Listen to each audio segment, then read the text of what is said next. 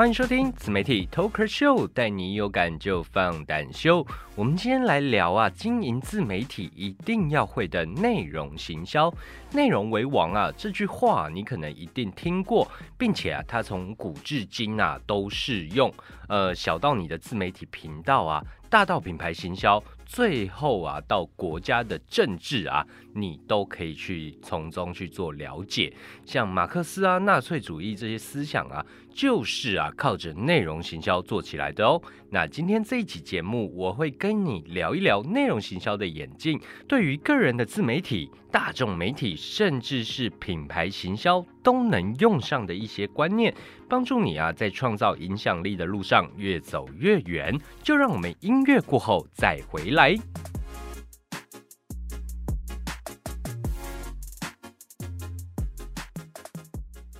欢迎回到我们的自媒体 Talker Show， 带你一有感就放胆秀。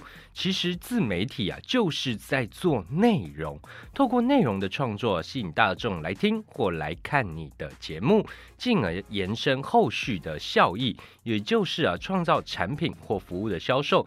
但什么样的内容才是好内容，才能真正的吸引大众目光，甚至让他记住你、重复追踪你，甚至愿意购买你推荐的产品或服务？这就是行销。因此啊，什么是内容行销？大家有懂了吗？如果你本身啊是在行销圈待过一阵子，或是你有去上一些相关的行销课程啊，你一定听过内容为王这句话。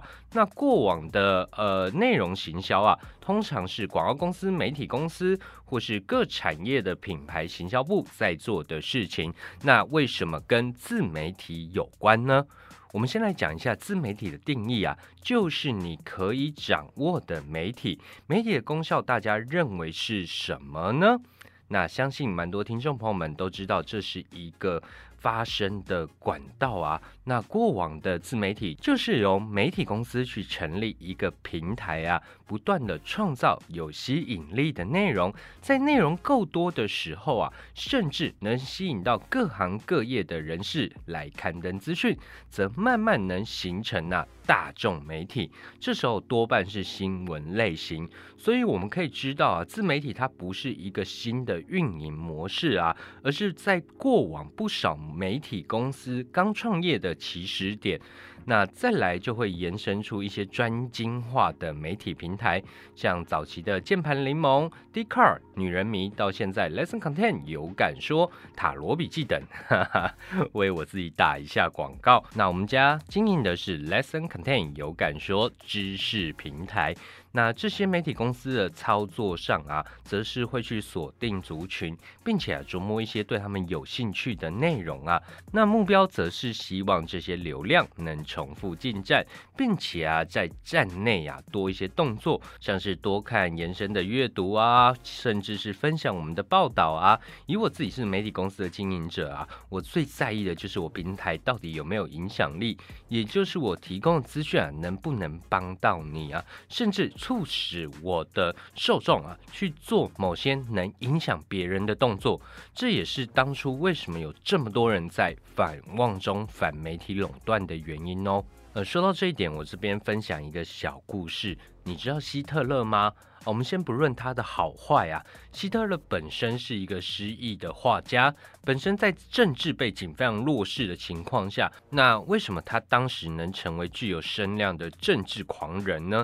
原因啊，来自于他的宣传部长约瑟夫·戈培尔透过报纸、广播、公众演讲等方式来煽动群众，进而、啊、做到希特勒的英雄形象，获取支持度，才有这后续的一系列惨烈事情的发生。那分享这个小故事，就是让我们知道媒体的影响力非常大。那因此啊，我们做媒体啊，基本上就是创造影响力。有了影响力以后啊，我就可以去赚各品牌的广告费用。那各行各业的品牌端为什么要开始经营自媒体？简单来说啊，我们就是养流量嘛。养流量的好处处有两种啊，第一种叫做扩展客源，第二种叫做节省行销成本。以大品牌来说啊，扩展客源是他们的经营目标，那中小品牌则是以节省行销成本为目标。当然，这两件事情是可以同步的哦。我们以节省行销成本来说啊，因为当你的品牌建立了一个频道，分享了有价值性的内容啊，逐步就会累积流量嘛，甚至让品牌的频道内容啊有机会被传播开来。那你之后就不用花太多的钱再去投 Facebook 或 Google 的广告，甚至啊不用再多花钱啊去到各媒体买曝光或是找部落客业配等。那我们刚刚聊的是媒体公司和品牌端的内容经营上啊，现在我们来聊聊身为素人的我们为什么要靠创造内容来经营自媒体。假如你本身是为了、啊、建立自己的影响力啊，那我建议你就要采用媒体公司的做法，经营啊有特色的内容，创造啊在产业中不一样的影响力。那刚刚讲完的是内容行销的一些分析啊，其实我刚出社会的时候，呃，内容行销才刚刚进入行销人和品牌端的视野里面。